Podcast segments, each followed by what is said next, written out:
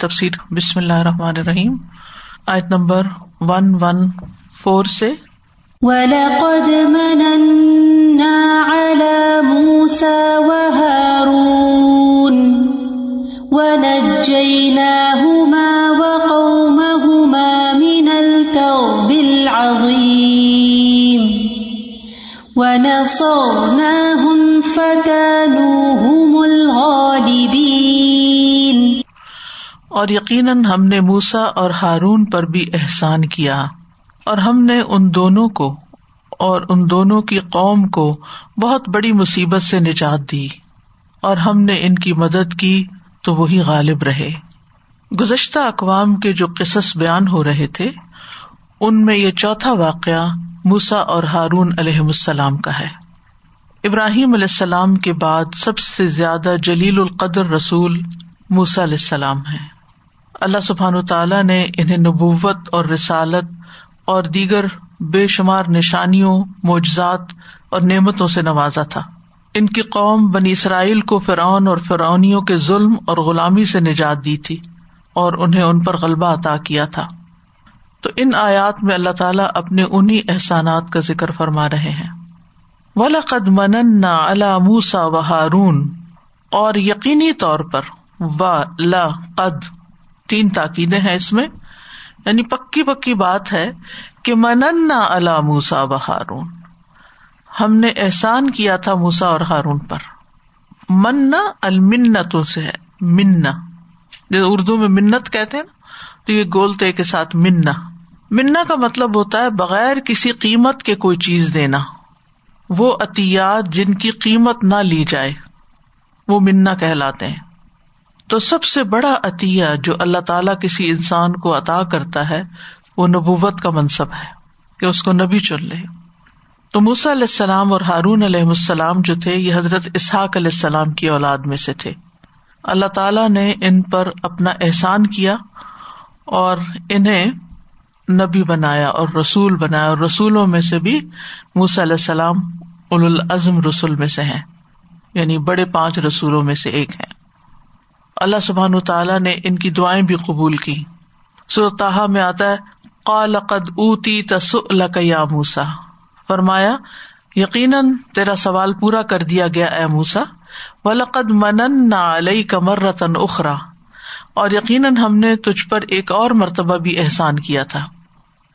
جب بچپن میں ان کی والدہ نے ان کو کاسکٹ میں ڈالا تھا اور پھر اللہ تعالیٰ نے ان کو بچا لیا اور ان کی پرورش کی اپنے دشمن کے گھر میں۔ و نجینا ہما و قوما منل کر بلازیم اور بہت بڑا احسان کیا تھا کہ ہم نے ان دونوں کو اور ان کی قوم کو کرب عظیم سے نجات دی۔ اب دیکھیے کہ جتنے بھی یہ واقعات بیان ہوئے ہیں، ان میں خاص طور پر نجات کا ذکر ہے۔ نو علیہ السلام کو نجات دی، ابراہیم علیہ السلام کو اس آگ سے نجات دی، اسماعیل علیہ السلام کو قربان ہونے سے نجات دی۔ اور یہاں موسا علیہ السلام کو بھی اور ان کے بھائی ہارون علیہ السلام کو بھی کرب عظیم سے نجات دی۔ یہ کرب عظیم کیا چیز تھی؟ بہت بڑی مصیبت کیا تھی؟ اس سے مراد فرعون کی غلامی تھی، کیونکہ وہ ان کے لڑکوں کو قتل کر دیتا اور ان کی عورتوں کو باقی رکھتا تھا۔ پھر اسی طرح سمندر میں غرق ہونے سے بھی نجات دی، ان کو بچا لیا اور ان کے دشمنوں کو ڈبو دیا۔ اور ویسے بھی فرعون جو تھا وہ بنی اسرائیلیوں کو بہت سخت سزائیں دیا کرتا تھا۔ تو اللہ سبحان تعالیٰ نے ان کو آزادی کی نعمت دے کر ان کو بھی وقوما ہوما اور ان کی قوم کو بھی کرب عظیم سے نجات دی۔ وہ نثر نہ ہم فکان ہوم الغالبین اور ہم نے انہیں کی مدد کی تو وہ غالب آ گئے۔ یعنی نثر نہ ہم القبت قبتیوں پر یا فرونیوں پر ہم نے ان کو غلبہ عطا کیا، ان کے خلاف ان کی مدد کی۔ حالانکہ یہ کمزور تھے، غلام تھے، لیکن پھر بھی اللہ کی مدد جس کے ساتھ ہو، تو وہ جتنا بھی کمزور ہو، وہ کمزور نہیں، وہ طاقتور ہو جاتا ہے۔ تو فقان حم الغالبین، تو وہ فرعون اور اس کی قوم پر غالب آ گئے۔ تو نسرنا ہوم میں جو ضمیر ہے، یہ موسا اور ہارون علیہ السلام اور ان کی قوم کی طرف لوٹ رہی ہے۔ یعنی ہوم سے یہ سب مراد ہے۔ اور یہاں پر غالب سے مراد یہ ہے کہ بالآخر وہ غالب رہے۔ شروع میں تو فرعون ان کو سزائیں دیتا اور فرعون اور اس کی قوم ہی غالب تھی۔ لیکن بعد میں پھر اللہ تعالیٰ نے ان کو غلبہ عطا کیا۔ اور وہ کس طرح کہ اللہ تعالیٰ نے ان کو حکم دیا کہ مصر سے ہی ہجرت کر جائیں، یہاں سے نکل جائیں۔ اور انہوں نے پھر بحر احمر کی طرف رخ کیا۔ اور پھر جب وہ وہاں پہنچے تو اللہ کے حکم سے جو اصا ان کو دیا گیا تھا، انہوں نے وہ مارا۔ تو سمندر جو تھا وہ دو حصوں میں بٹ گیا۔ اور درمیان میں خشک راستہ نکل آیا۔ موسا علیہ السلام اور ان کی قوم وہاں سے صحیح سلامت نکل گئے، نجات پا گئے اور فرعون اور اس کی قوم وہیں پر ڈوب گئے۔ تو یہ سری فتح تھی، کھلی فتح تھی اپنے دشمن پر۔ اور پھر اون کے عمدہ مکانات اور باغات کی بارش ایک اور قوم بن گئی۔ تو ان آیات سے جو سب سے بڑا سبق ہمیں ملتا ہے وہ یہ کہ انسان تنگی سے نہ گھبرائے، تنگی کے بعد آسانی بھی ہوتی ہے۔ بلکہ تنگی کے ساتھ آسانی ہوتی ہے۔ وہ ان نمالوسری یسرا ان نمالوسری یسرا اسی طرح رسول اللہ صلی اللہ علیہ وسلم نے فرمایا انسر مع صبر والفرج مع الکرب و ان نمالوسری یسرا و ان نمالوسری یسرا مدد صبر کے ساتھ ہے اور کشادگی تنگی کے ساتھ ہے اور بے شک ہر مشکل کے ساتھ آسانی ہے۔ بے شک اسی مشکل کے ساتھ ایک اور آسانی ہے۔ لیکن عام طور پر صبر کرنا مشکل کام ہوتا ہے۔ اور کیسے اپنے آپ کو یقین دلایا جائے کہ واقعی صبر کرنے سے کامیابی آتی ہے، بے شمار مثالیں ہیں تاریخ میں، خاص طور پر نبی صلی اللہ علیہ وسلم کی زندگی میں، کہ کس طرح انہوں نے مکہ میں دشمنوں کے ظلم و ستم سہے اور پھر کہاں سے مدد آ گئی یسرف کی طرف سے لوگ آئے۔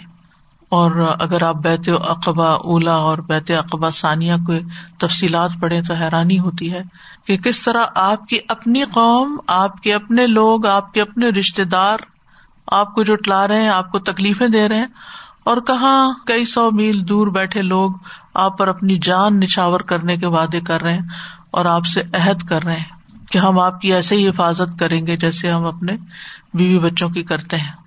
اور ہم تلوار کے دھنی ہیں اور ہم جنگ کرنا جانتے سالوں سے وہ لڑ رہے تھے آپس میں تو بڑے ماہر تھے جنگوں کے بھی۔ اور پھر وہ اس کے بدلے میں کیا چاہتے تھے؟ صرف جنت چاہتے تھے۔ کیونکہ جب بھی انہوں نے پوچھا کہ ہم یہ سب کچھ آپ کے لیے کریں گے تو ہمیں کیا ملے گا؟ تو آپ نے فرمایا تمہارے لیے جنت۔ تو بس وہ جنت کا سودا کر کے چلے گئے تھے۔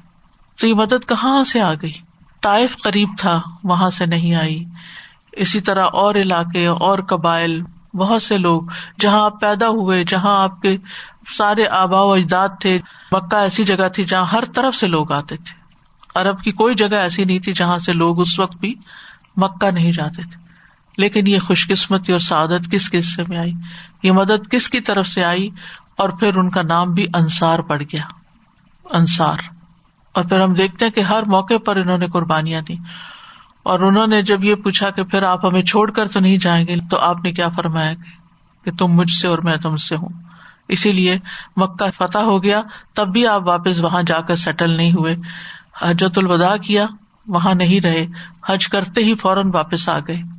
اور مدینہ کو ہمیشہ کے لیے سعادت نصیب ہو گئی کہ آپ کا روزہ مبارک وہاں پر ہے۔ تو انسان کو ایسے واقعات پڑھنے بھی چاہیے، سننے بھی چاہیے تاکہ اس کا حوصلہ بلند ہو اور اگر وہ کسی بھی مشکل میں ہے تو اس مشکل سے نمٹنا آسان ہو۔ پھر اسی طرح آپ دیکھیے کہ جیسے ہم نماز پڑھتے ہیں تو یہ بھی ایک صبر والا کام ہے، لیکن بالآخر نماز ختم ہو جاتی ہے، جتنی بھی لمبی ہو تراوی ہوتی ہے، لمبی نمازیں ہوتی ہیں، پوری ہو جاتی ہے روزہ ہے، سارا دن بھی انسان بھوک کاٹے تو آخر روزہ ختم ہوتا ہی ہے۔ اور اس وقت انسان کو یہ یقین ہوتا ہے کہ مغرب ہوگی تو یہ کھل جائے گا، روزہ اس لیے بھوک برداشت کر لو۔ اس وقت بھی تو ہم اپنے آپ پہ کنٹرول رکھتے ہیں نا۔ تو اسی طرح جب کوئی بیماری ہو، کوئی تکلیف ہو، کوئی تنگی ہو، تو اس وقت مایوس کن خیالات نہ ہو انسان کے، بلکہ یہ سوچے کہ یقینی طور پر جیسے روزے کا افطار ہوتا ہے، تو اس مشکل کی بھی انتہا ہوگی۔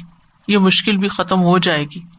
اور ویسے بھی جو شخص اللہ کا تقوی اختیار کرتا ہے، اللہ سبحان و تعالیٰ اس کے لیے ہر مشکل سے نکلنے کا رستہ بنا دیتے ہیں۔ صورت طلاق میں آتا ہے ومئی تق اللہ یا اللہ مخرجا و یرزق تصب جو اللہ سے ڈرتا ہے، اللہ اس کے لیے نکلنے کا کوئی راستہ بنا دیتا ہے اور اسے وہاں سے رسک دیتا ہے جہاں سے وہ گمان بھی نہیں کرتا، سوچ بھی نہیں سکتا۔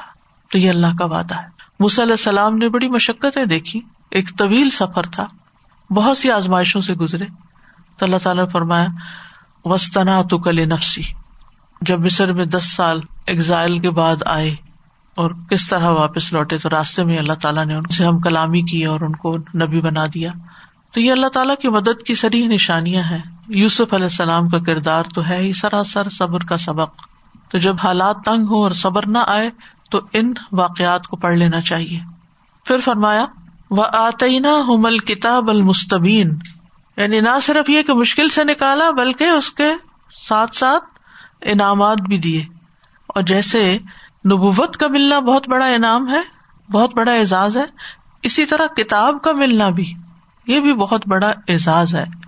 تو اس لیے اللہ تعالیٰ فوراً بعد اس احسان کا ذکر کرتے ہیں کہ اللہ نے پھر کس چیز سے نوازا۔ وہ آتئینہ حمل کتاب المستبین ہم نے ان دونوں کو واضح کتاب یعنی تورات دی تھی۔ یہاں اگرچہ کتاب موسا علیہ السلام پہ نازل ہوئی تھی لیکن ضمیر ہما کی ہے یعنی دونوں کو۔ وہ اس وجہ سے کہ ہارون علیہ السلام باقاعدہ اللہ تعالیٰ کی طرف سے موسی علیہ السلام کے شریک رسالت بنائے گئے تھے۔ تو اسی لیے کتاب دیے جانے کے شرف میں بھی وہ سات شریک ہے اور عام طور پر کتاب کے ساتھ مبین کا لفظ آتا ہے، لیکن یہاں مستبین کا لفظ ہے۔ اور عربی کا یہ قاعدہ تو اب آپ کو اچھی طرح یاد ہو گیا ہوگا کہ جس لفظ کے اندر حروف بڑھ جاتے ہیں، اس میں یعنی معنی میں بھی مبالغہ آ جاتا ہے، شدت آ جاتی ہے۔ اور اس کی ادائیگی میں بھی کبھی شد کے ساتھ اور کبھی حروف کے اضافے کے ساتھ۔ اور پھر اس کے پیچھے جو روح ہوتی ہے، اس کے اندر بھی معنی پہ تو اثر پڑتا ہی ہے، لیکن الفاظ جو ہوتے ہیں وہ احساسات کی نمائندگی بھی کرتے ہیں۔ تو یہاں پر آپ دیکھیں، مبین میں سین اور تے کا اضافہ ہے۔ استفال سے اسم فائل ہے۔ اسی لیے اس کا ترجمہ کیا جاتا ہے نہایت واضح۔ یعنی مبین کا ترجمہ واضح اور مستبین کا ترجمہ بہت واضح ویری کلیئر روشن۔ اور یہ جو مبین کا لفظ ہے، استبانت جو ہے، یہ فیل لازم بھی ہے اور متعدی بھی ہے۔ یعنی اپنی ذات میں بھی روشن ہے اور روشن کرتی بھی ہے۔ عبانت کہتے ہیں کھلا ہوا، ظاہر کرنے والا، کھولنے والا۔ یعنی ایک چیز کا دوسری سے الگ ہو کر ظاہر ہونا اور واضح ہونا۔ تو با یا نون جو ہوتا بین، اس میں تین چیزیں پائی جاتی ہیں۔ ایک افطراک الگ الگ ہونا۔ بینی و بینک۔ اور بودھ دوری ہونا۔ اور ودوح تبین کے معنوں میں۔ قد تبین رشت من الغی۔ ولی تستبین سبیل المجرمین یہ اس کی مثالیں ہیں قرآن مجید میں۔ مثلاً آپ نے سورت القحف میں غور کیا ہوگا۔ ایک جگہ آتا ہے، قال اللہ صاحب اس میں بازو کا تحریر میں بھی یہ چیز انڈیکیٹ ہو رہی ہوتی ہے۔ اب دیکھیں جہاں پر وہ جو دو دوست ہیں، فقال علی صاحب ہی وہ روح انا اکثر امن کا معلوم و آز نفرا۔ ٹھیک ہے؟ اس میں آپ دیکھیں صاحب میں الف ہے۔ دوسری جگہ الف حذف ہو جاتا ہے۔ یعنی آگے بھی آپ دیکھیں، جو خط عثمانی ہے اس میں، دوسرے صاحب میں کیونکہ پہلے جو تھا وہ دوست کی حیثیت سے اس سے بات کر رہا تھا، لیکن جب وہ نہیں سمجھا تو پھر ایک ناسے کی حیثیت سے وہ الف جو ہے غائب ہو گیا، حذف ہو گیا۔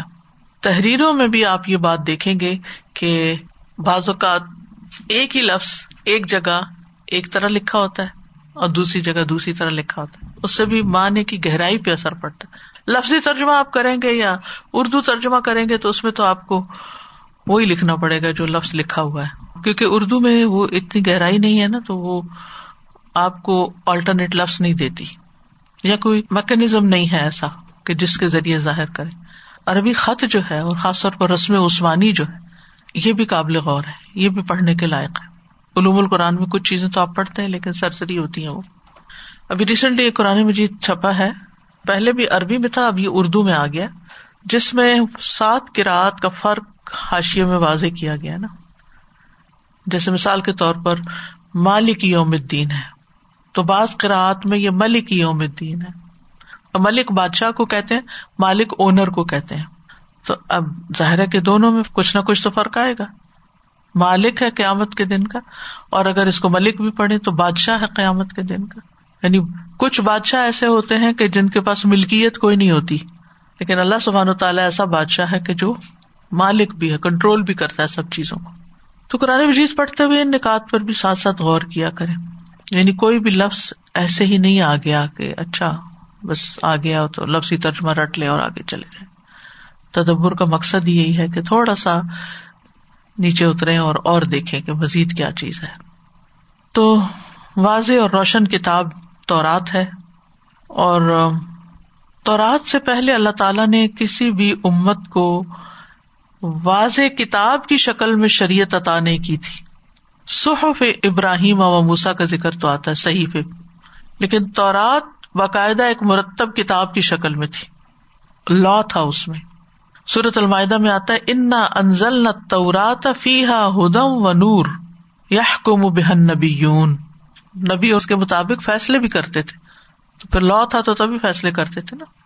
سورت سجدہ میں آتا وجہ اللہ ہدل بنی اسرائیل واضح کر دیا گیا کہ یہ تورات بنی اسرائیل کے لیے ہدایت کا سامان تھی۔ پھر صورت اللہ نام میں آتا فم آتی نا موسل کتاب تمام احسن و تفصیل الکل شعی پھر ہم نے موسا کو کتاب دی، اس پر اپنی نعمت تمام کرنے کے لیے، جس نے نیکی کی اور ہر چیز کی تفصیل اور ہدایت اور رحمت۔ دو جگہ پر آتا ہے لا اللہ یا تدون لا اللہ کم تحتدون ایک جگہ آتا ہے الفرقان ودیا ان و ذکر للمتقین۔ تو بہرحال یہ کتاب اللہ سبحان و تعالیٰ کی طرف سے بہت بڑا تحفہ تھی بنی اسرائیل کے لیے، جو موسی علیہ السلام پر نازل ہوئی۔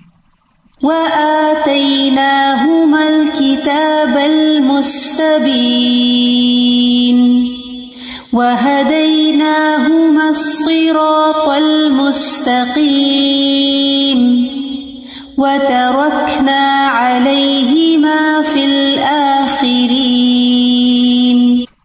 اور ہم نے ان دونوں کو سیدھے راستے کی ہدایت دی اور ہم نے بعد والوں میں ان دونوں کا ذکر خیر باقی رکھا.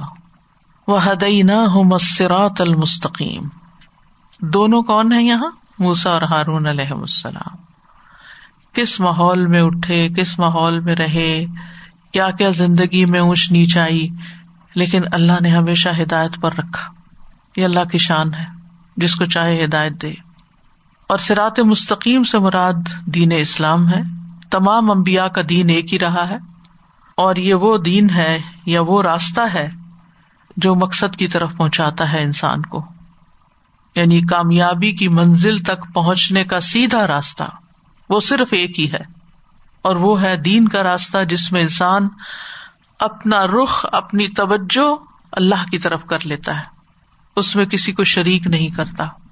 آج صبح مجھ سے کسی نے ذکر کیا کہ جب میں اپنے گھر سے نکلتی ہوں یعنی خیر کے کام کے لیے، تو میں یہ دعا کر کے نکلتی ہوں کہ یا اللہ، میں جو نیکی کرنے جا رہی ہوں، اس کو میری آخرت کے لیے سنبھال لینا۔ یہ لفظ سنبھال لینا جو ہے نا، مجھے اتنا اچھا لگا کہ سنبھال لینا۔ یا اللہ یعنی یہ یہاں کہیں ضائع نہ ہو جائے، گم نہ جائے۔ ہم میں سے کتنے لوگ ہیں جو گھر سے نکلتے ہوئے یہ نیت اور یہ ارادہ کرے کہ اللہ میں صرف تیرے لیے نکل رہی ہوں اور جو بھی کام، محنت، کوشش میں کر کے آؤں گی، اس تو میری آخرت کے لیے جمع کر لینا۔ جہاں ہمیں اس کی سب سے زیادہ ضرورت ہے۔ تو سرات مستقیم جو ہے، یہ وہ راستہ ہے جس پر چل کر ہی انسان اللہ کی رضا تک پہنچ سکتا ہے۔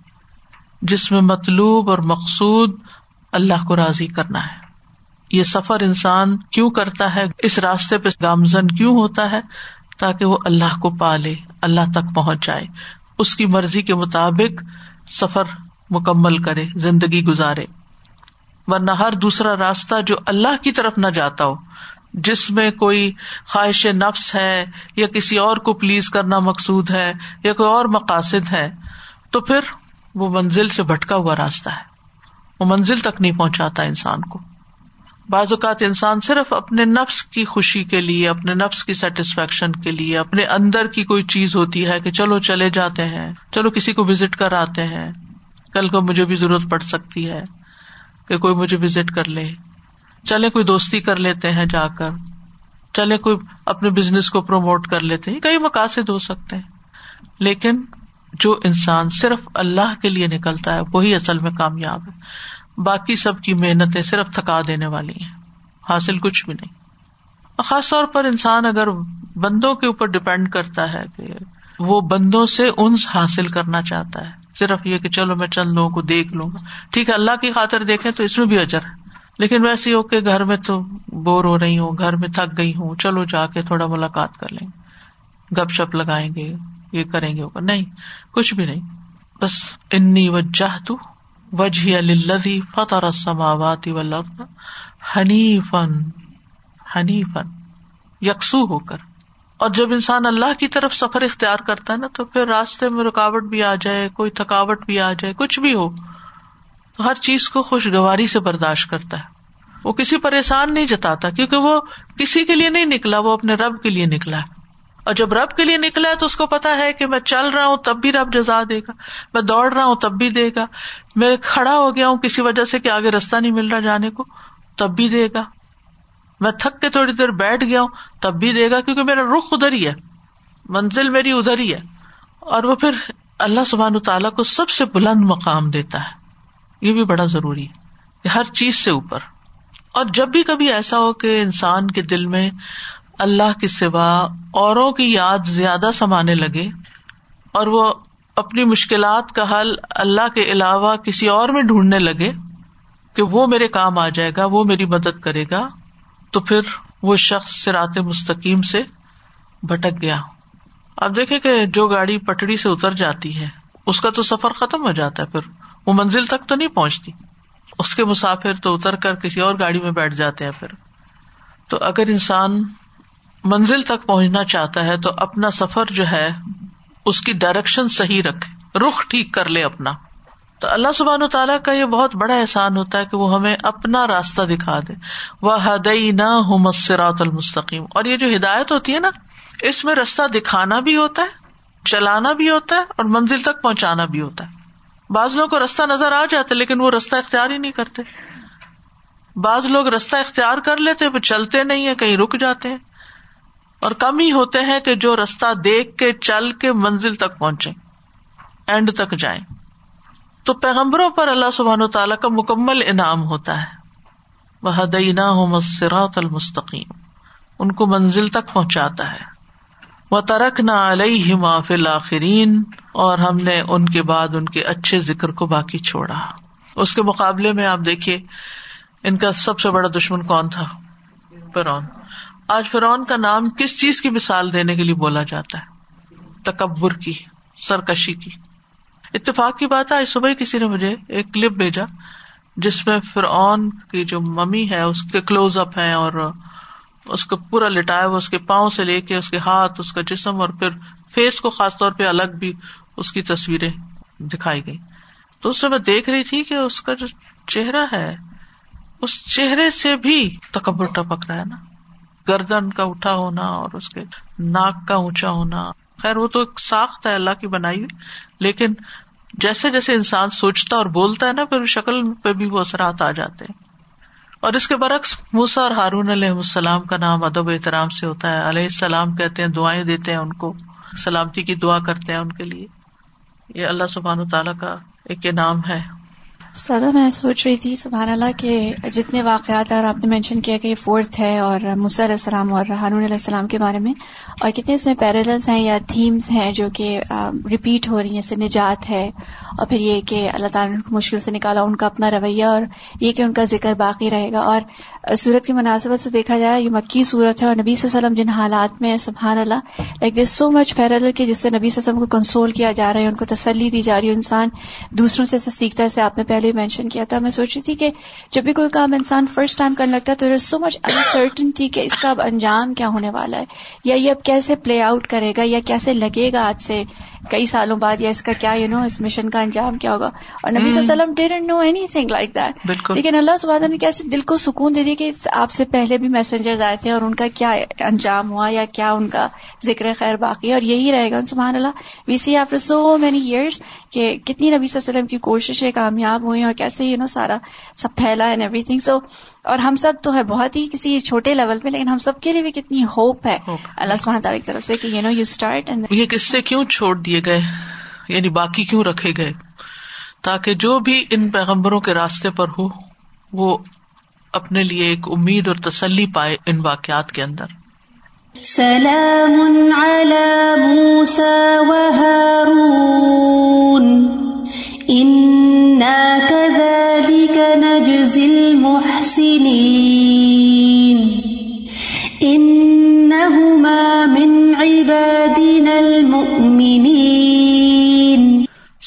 ہو موسا اور ہارون پر۔ بے شک ہم نیکی کرنے والوں کو اسی طرح بدلا دیتے ہیں۔ بے شک وہ دونوں ہمارے مومن بندوں میں سے تھے۔ سلام یعنی تعریف چھوڑی، پھر سلام ہر آفت سے سلامتی کی دعا ہے۔ یعنی اللہ سبحان تعالی کی طرف سے موسا اور ہارون علیہ السلام کے لیے سلامتی کا پیغام ہے۔ انا کدال کا نجزل محسنین ہم نیکی کرنے والوں کو اسی طرح بدلا دیتے ہیں۔ یعنی ہم ان کی اچھی تعریف باقی رکھتے ہیں۔ کزال کا مطلب ہے، ایسا ہی، بالکل ویسا ہی یعنی اسی طرح۔ ظاہر ہے، جتنی بڑی جس کی نیکی ہوگی، اس کا بدلا بھی اتنا ہی بڑا ہوگا۔ اس کا مقام بھی اللہ کی نگاہ میں اتنا ہی بڑا ہوگا۔ یعنی دنیا میں کرب عظیم سے نجات بھی دیتے ہیں، نام بھی باقی رکھتے ہیں، ان کے لیے سلامتی کا وعدہ بھی کرتے ہیں۔ ان من عباد ان المنین بے شک وہ دونوں ہمارے مومن بندوں میں سے تھے۔ اب دیکھیے، ان سارے واقعات میں کچھ الفاظ ریپیٹیو ہیں یعنی بار بار وہی آئے ہیں۔ سب کی ایمان کے ساتھ تعریف کی گئی ہے۔ تو ایمان کوئی معمولی چیز نہیں ہے۔ یعنی وہ ان لوگوں میں سے تھے جنہوں نے اپنے ایمان میں سچائی کا مظاہرہ کیا، اپنی اطاعت میں سچائی پر بنیاد ڈالی یعنی اپنی اطاعت کی، سچے متی تھے وہ۔ سورہ حجرات پڑھی تھی تو آخری آیات میں جیسے آتا ہے نا کہ یہ کہو کہ تم ایمان نہیں لائے بلکہ تم نے تم نے اسلام لائے ہو۔ اور اس کے بعد یہ آتا ہے کہ اطاعت کی بات آتی ہے اللہ اس کے رسول کی۔ اور اس کے بعد آتی ہے کہ ڈیفینیشن کے ایمان والے کون ہے نا کہ وہ شک نہیں کرتے ہیں انفاق کرتے ہیں۔ تو میں نے سوچا سبحان اللہ کہ ایمان کو ہم کبھی کبھی سمجھتے ہیں سرپرائز یا ایک اوور نائٹ ہونے والی چیزیں جو آ جائے گی حالانکہ اس میں سب سے ون جو چیز اللہ سماتا بتانے وہ اطاعت ہے یعنی اللہ اور رسول کی کنسسٹنسی کے ساتھ اطاعت چاہے گرتے پڑتے رہیں اٹھیں you know back up and keep on going تب جا کے you know you start settling and you start you know increasing اور وہ ساری چیزیں ہوتی ہیں۔ بٹ کتنا ضروری ہے کہ انسان اپنی ساری چیزوں کو کہ اوبیڈینس اور جو فالو کرنا ہے اس پہ فوکس کرے۔ اللہ تعالیٰ ہم سب کو توفیق دیں کہ ہم اللہ کی اطاعت کے نبی